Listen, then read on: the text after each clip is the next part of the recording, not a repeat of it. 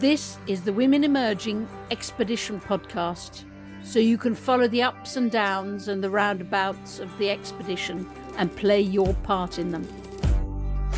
24 women started on the 28th of May 2022 on this virtual expedition that will take nine months. We are women from across the world determined to find an approach to leadership that resonates with women. We'll be successful so that women the world over will be able to say, if that's leadership, I'm in. Welcome, welcome, welcome. This is the 16th episode of the Expedition podcast. Julia Middleton, Expedition Leader. As we're starting the expedition and the women are going out and having their conversations and beginning their exploration, we thought it was important to do a, a short series in the podcasts of, of what I'm calling zeitgeist episodes. Episodes devoted to sort of trying to to give a sense of what's what's in the mood uh, across the world. What's the backdrop? What's in the air? What are the noises? The noises out there that the women on the expedition need to hear. And I don't think there's any doubt in any of us's mind that the zeitgeist at the moment amongst so many is of anger. Anger amongst women and especially young women. It's boiling over in the US as women's anger about women's bodies, about men's decisions, about systems being fit for purpose. It's loud, it's haunting and daunting. So, this episode is devoted to angry women and particularly angry young women. I thought we would talk to some of the angry young women in other parts of the world. Three Megha, who's in India, who's going to talk about her anger about the divisive politics that you see in India. Asifa, who's in Germany via Iraq and Greece, who, is, who at 21 has spent a quarter of her life living in refugee camps. And Hila, who's in London, who's angry about the legacy that we've given to young women, the environmental challenge that they feel has been dumped upon them.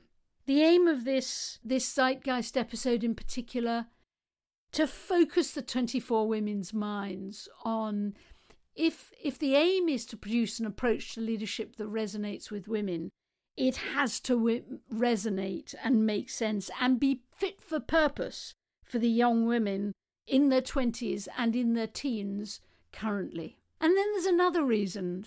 It's because it also has to be an approach to leadership that somehow helps the process of generations of women working more cleverly together, engaging across generations as they never have before, you know, the expedition, the 24 women, is an enormous mixture of different ages, and that is its huge strength. It has been its strength from the get go, the different voices from different women of different ages. I have always believed that women of my age should have on our list of competencies. Can you inspire a young woman who is a third of your age? And if you can't, get out of the way. And I also believe that in the competencies of young women, there has to be can you influence women who are three times your age? And if you can't, figure out how to. Because we have to combine our efforts in a way that we possibly haven't across generations in the past. It's an equal relationship. You know, I often speak on conferences that, and that word slips out. It's. a weird word. Someone suddenly says, you know, we have to harness the talent of young people. Harness. And you feel like shouting out, do you know what a harness looks like? It's a big, thick piece of leather that you strap around an animal's neck to force it to do something it doesn't want to do, or to stop it from doing something it does want to do. The last thing on earth we must be doing is harnessing the talent of another generation. We need an equal partnership and a coming together of women across generations. So the first is Megha, and she's in Bangalore. And I started by asking her about her relationship with India and how it's changed. Megha, what is it that you absolutely love about India? Oof, that is a hard question to be asking today. Um, it's very selfish. It's that I so, feel at home. I think there are versions of me from five years ago, 10 years ago, 15 years ago that would have said, I love the diversity. Um, I love that that diversity is constitutionally enshrined, but I'm not sure I believe any of that anymore. So that sort of implies that you've fallen out of love. What does that? Why? Because it doesn't feel like home to everyone, and it should. So what's happened? There's no longer a veiling of the political agenda that the incumbent government has against people, well, against Muslim people and against people of lower castes. And those things are no longer hidden and are no longer secret and are being, yeah, people are being prosecuted in the open. Mainstream media, the, the newspapers that I used to read growing up, I no longer feel like I can trust. So in fact, I was reading the news this morning. When you read three different versions of the same story, you, you can almost tell who's been bought out, you know? So while India still, for now, feels like home to me, that's because on paper, I'm Hindu. On paper, I belong to an upper caste. So it's easy for me to say that. Governments don't yet ask about sexuality, right? So I'm not yet going to be prosecuted from a census perspective. And if anything, it'll only be, be because I say something vocally against them. But people like me and people not like me who have grown up here and only ever known it here and have passports and documents, and even if they don't, um, have lives are being made to feel like it is no longer safe and no longer home. And yeah, that's why I'm falling out of home. So, would you call yourself an angry part of an angry generation? I don't know that the rest of the generation has capacity for anger. I know many of us do, but I think generationally, I see far more young Indians prioritizing making themselves comfortable, which often includes leaving. So, what are your choices? I have the choice to leave. I know I don't want to make that choice. Um, so, I know where I want to be physically. I think the options are be quiet and be comfortable, or do what you can, be a bit loud, but you don't know what the consequences of that might be. I know which I'm going to pick. I just don't know how it's going to manifest. And what's the prospect of success? Feels quite low at the moment. I think it feels now like a game of how many individuals, how many neighborhoods, how many households can you protect or support rather than changing something on the national scale because it feels like this game has been in motion for decades and decades before we even knew that it was, right? Yeah, so I think changing something on a macro level is not looking promising. Doing something in pockets, there's always hope for that the word inclusive bandies around everywhere. Is it a big enough word anymore? No, it feels so corporate, it feels so dirty. It's not it's insufficiently radical for the problems that we now face. Explain. Inclusive now feels like you know companies changing their logos into rainbow colors in June and and whatever issuing public statements when there are school shootings in the US. And uh, it's not sufficiently embracing. It's not pulling people into the fold, it feels a bit like a public facing tagline. And it doesn't put any onus, sorry, it doesn't put any onus on the people who are already included. So you may not be an angry generation, but there's a lot of angry young women in India. Because we're taught to be afraid from such a young age. You're taught to be scared when you're walking on the streets. You're taught to be afraid even in your own home. I was talking to somebody recently who apparently gets told that when her elder brother is at home, she can't wear shorts at home and she's got to wear tracks even to bed. It's like, it's your house. I don't know why, you know. Um, and these are, of course, very sort of trivial bougie examples. But I think, yeah, we're policed and we're policed not in an equal way, in, in, a, in a hypocritical and unjust fashion and different women are given different amounts of protection based on their social and economic standing. Yeah, I think if I were you, I'd be angry too.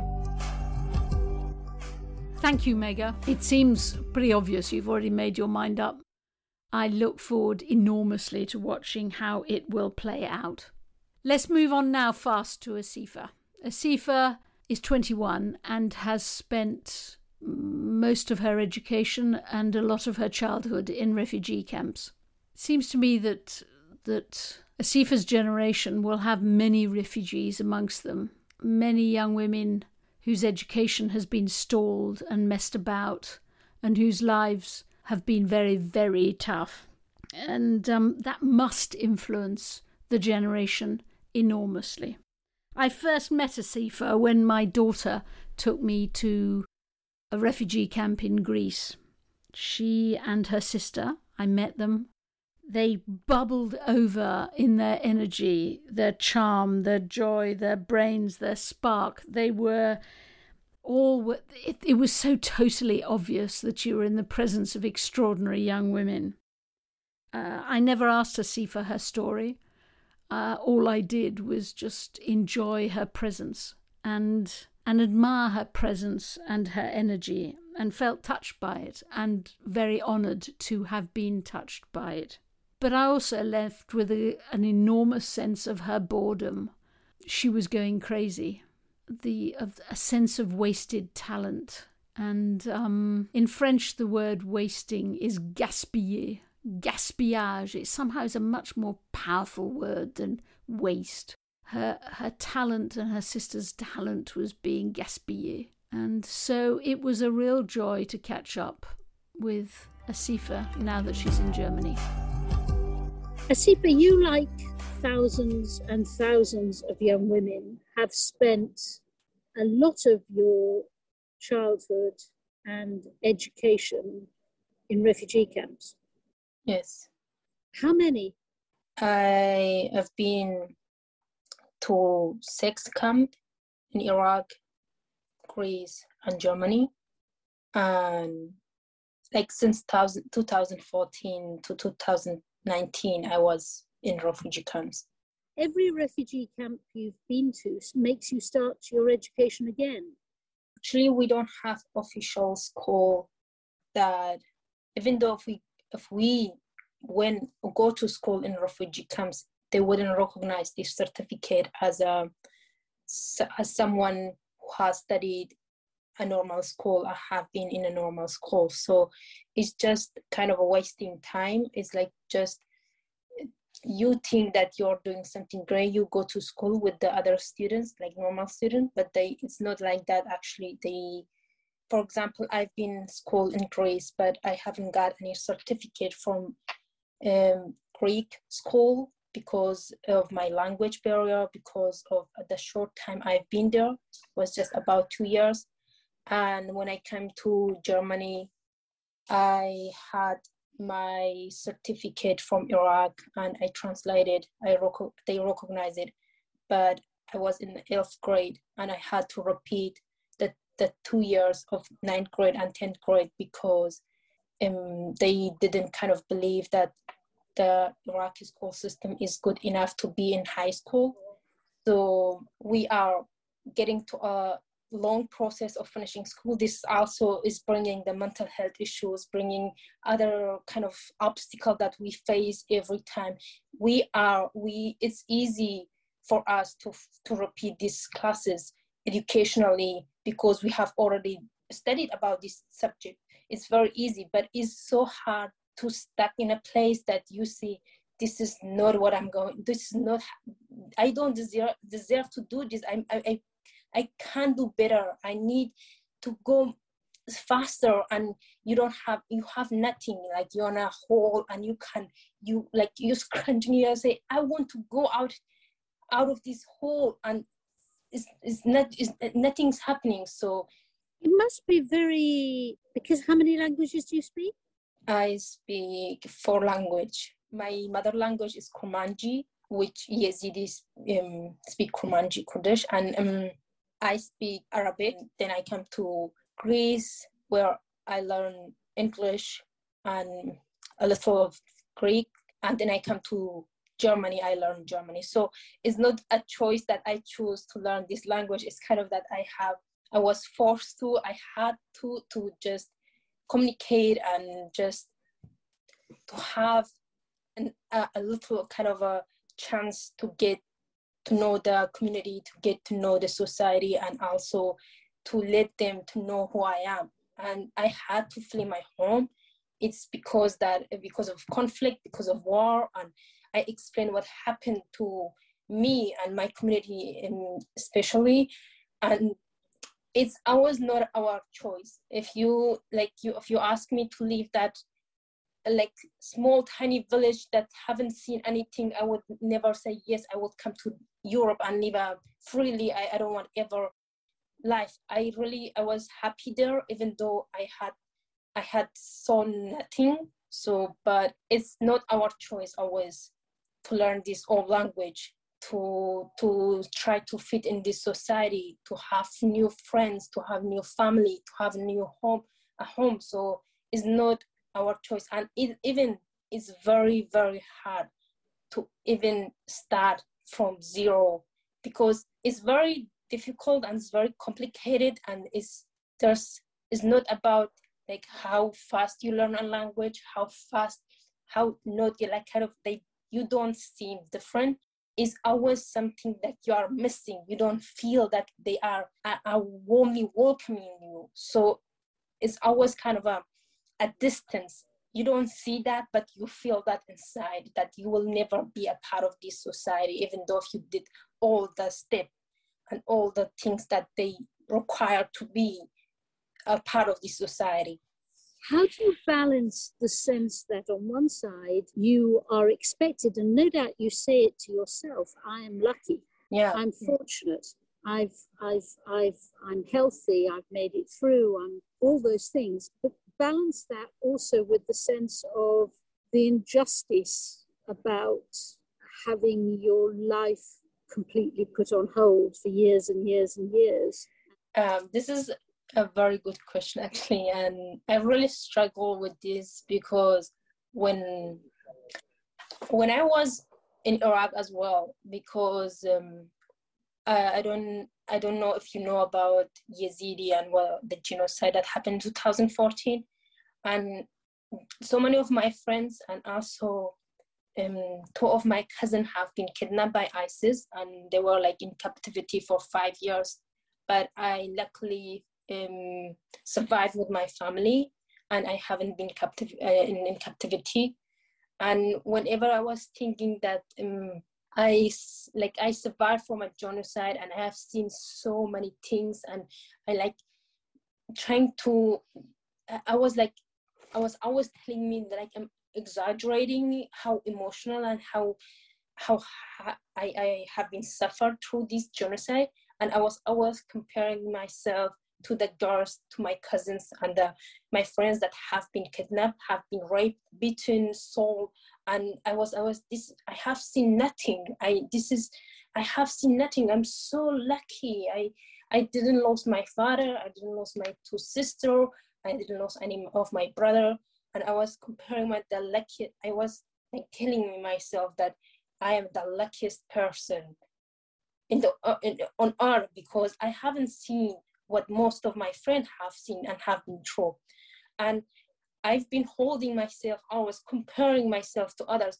But when, like now, right now, I also realized because I was always thinking when I get to Germany, I will be free. I will be, I will make, if I made it to Germany, I will be so kind of mentally and physically free and happy and safe, but it's not.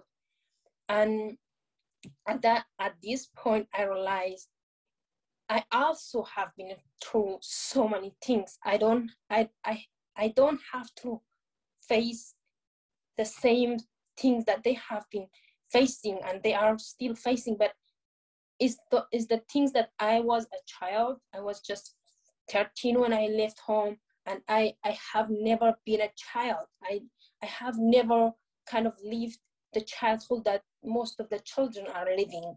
Do you do you ever let yourself become angry? yes, yes, so many times, so many times. It, eh, but what what make me angry most of the time is that is that how I was like how I naively I was naive to think about that I was the only one and just it was our country and our society that treat women differently. I was always thinking this is oh where I get somewhere I'll when I get somewhere like free and I I can share freely and I our only hope, my only hope was to get somewhere where I can share and I can do and I can talk about women when when nobody will like judge me or like make fun of me or like just shut like to say okay don't speak or uh, but when I come when I come to Europe and I saw the world that I was always dreaming of like women are free in it sucked. And it's not just in my society it's not just in one country it's not just in, in iraq in afghanistan in, in germany. It's all it's everywhere try to control women try to try to just i don't know it's, it's really making me um, sick and angry and i really i was kind of very naive to think it's just my society. Right like right now in the united states about the abortion is so crazy and it's really make me crazy when we we win we repeat the history that and we're when we just go backward instead of going forward kind of it's hard to explain how the process are going and we're just looking and just can't do anything uh, is is also about like woman right and also about kind of war that happened in Iraq. Yeah, we couldn't stop that, and now it's happening in, in, in Ukraine. So it's something that we see, and people are suffering, and we are like normal people are also like I have been through, and I can't do anything. I don't have any power. I and this make me angry. This make me very sad that I kind of feel that I have nothing in my hand to help or to do. So when I said to you, you know, what do you want in leaders? The biggest word that you kept me coming back to was respect. That word, that word is something I think you yearn for. What respect is is for me is for me very important because I'm kind of the person that have been through and I can feel all the refugees and especially women and girls. They've been in kind of very close-minded society. They they they survived a war and they then they, they come to these refugee camps and stuck for years. And although they have been through this all experience, they are trying to do better. They are trying and they are doing better and they are going through that. But most of the time, we don't get that respect. And I think we get that word like, oh, I'm so sorry for you because you have been through this. This is, I don't like that word. I don't like anyone when I talk about my story to give me this reaction. Don't be sorry about me. Do something about what they, when they tell you their story. Do something about you. You kind of self yourself, like say, okay, that is so much and she went through so much and she's still trying and she told me my her story so i need to do something that show her that i really care like volunteer helping other refugees helping other women share their story share their artwork anything that you can you kind of show your love and kindness would you call yourself the angry generation yes i would like a super super angry generation. Can you see what I mean about Asifa? Thank you, Asifa. Thank you so much. Thank you for sharing that. I think we can all feel the passion that emanates from you and respect it enormously. Next is Hila. I won't introduce Hila, I'll let her introduce herself. Hila, talk to us. I feel like the climate crisis has been dumped on our generation or my generation of women.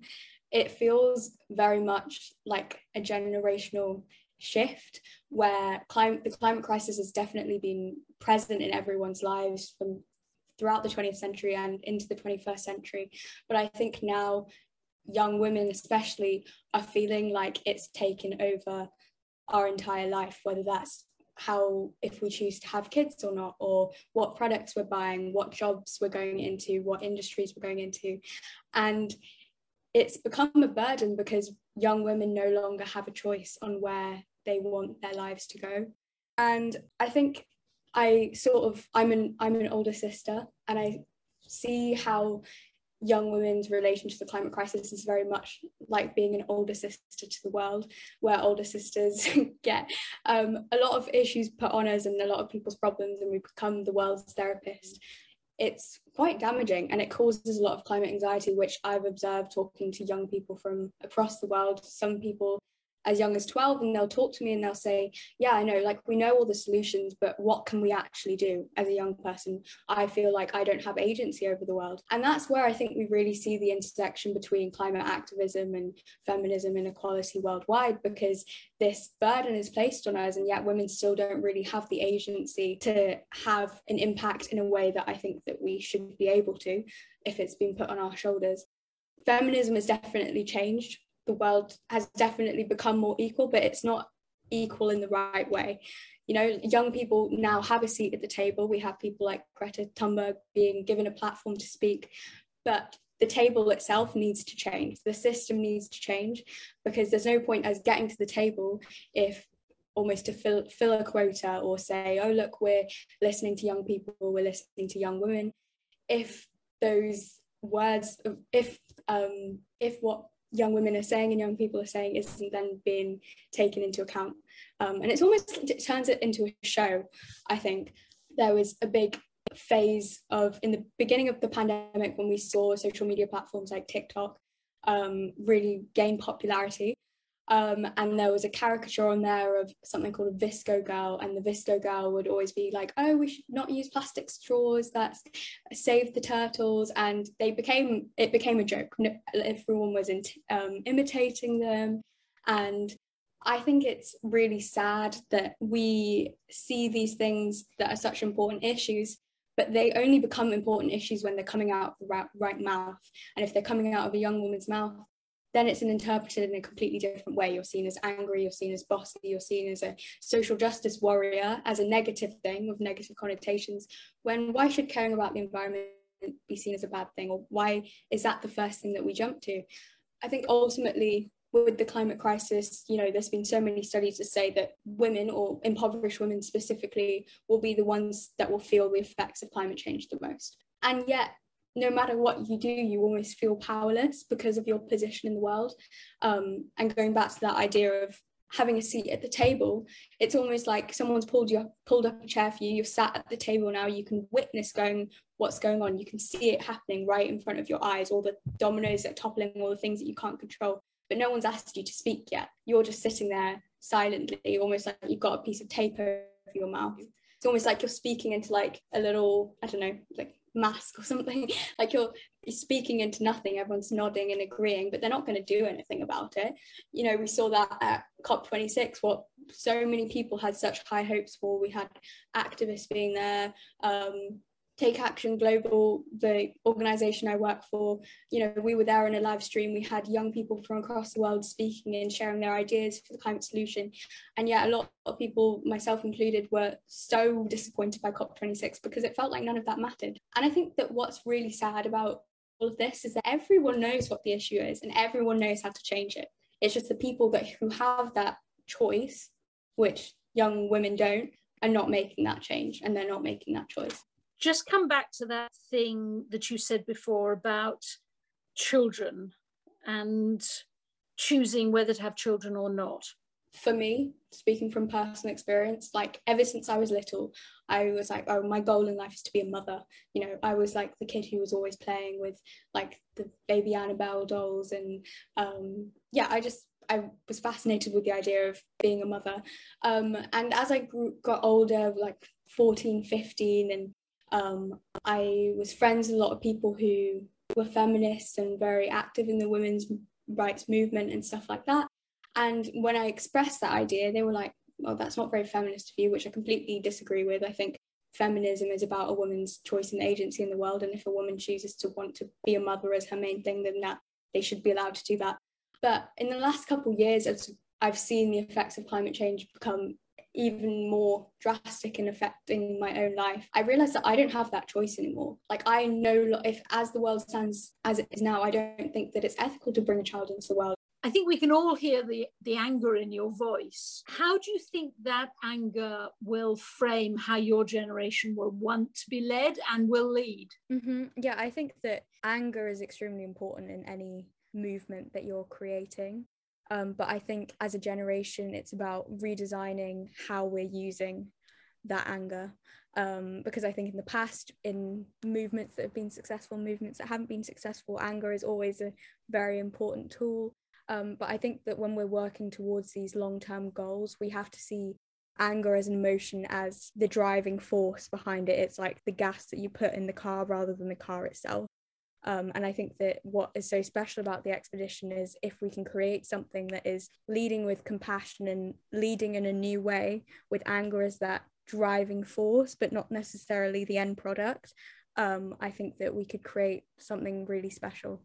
You are arguably a generation that is that is the first one that is facing a fixed deadline. I mean, you could argue that my generation always had the option of kicking things into the long grass, and, and indeed that's one of the great problems. But your generation has a fixed deadline, don't you? You've got 30 years in which to solve this and probably less. How will that affect your leadership? I think it will definitely affect our leadership because I think what's quite unique about how my generation tackles issues, and I think this is probably to do with social media as well, is that the urgency plays out in um, everyone gets held accountable, right? Like within a couple seconds of something going on in the world, there's 101 Instagram posts about it or people reposting about it. And so the um, access to information, whether you want it or not, is very much there. Um, and I think in that sense, leaders are being more pressured to act because as my generation gets to voting age, you know that these people are not going to let go of it. I think that we've had to witness a lot of faffing about. Um, and I'm not sure that when people my age get to those positions of power, there will be as much faffing about. Number one, because we won't have the time to faff about. And two, because we've seen that that doesn't work. And I think that as a generation, we're very good at seeing through that and seeing through the smoke and mirrors and getting to the root of the problem and realizing that what we need right now is action. We don't need talk. So, Hila, tell us what you want to shout from the rooftops. Young women are facing this on our own. We're in the middle of the tornado, but we need you, young other young women, women across generations to stand behind us and use your voices as well to help amplify us. We've got that seat at the table, but we need generations of women as well to be behind us, holding that seat down and making sure that we stay in place. I think together we can be that microphone that will rip the tape off young women's mouths and allow us to speak. Thank you, Megha. Thank you, Asifa. And thank you, Hila. What does this tell me about an approach to leadership that resonates with women? I think that inclusive is not a word that's fit for purpose. That's a very powerful thought and worth thinking through. That young women are demanding an urgency from their leaders, and though they're asking for authenticity and depth, they also want urgency and speed. And that's a difficult balancing act. I think Asifa's expression, don't say you're sorry, show me respect. Even if the shape of my life has not been the same as yours, that will ring in my head for some time. I think Hila's demand for support from other women of her own generation and for women across the generations to really back these brave young women. And then maybe the last one that came through to me is a sense of share our anger. Don't don't make any effort to sanitize it. Share our anger. Otherwise, you make no sense to me as a leader.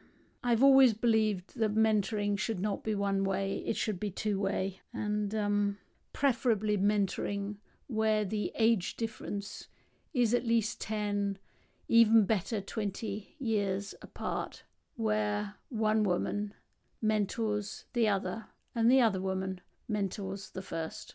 It's got to be the way to go. Look forward to talking again on the next podcast, which will again be a Zeitgeist podcast. And this one will be on the Hunger Games. Thank you for listening to the podcast. We would love you to follow the expedition and provide your own stories and perspectives. You can do this by subscribing to this podcast and joining the Women Emerging group on LinkedIn, where you can have your say.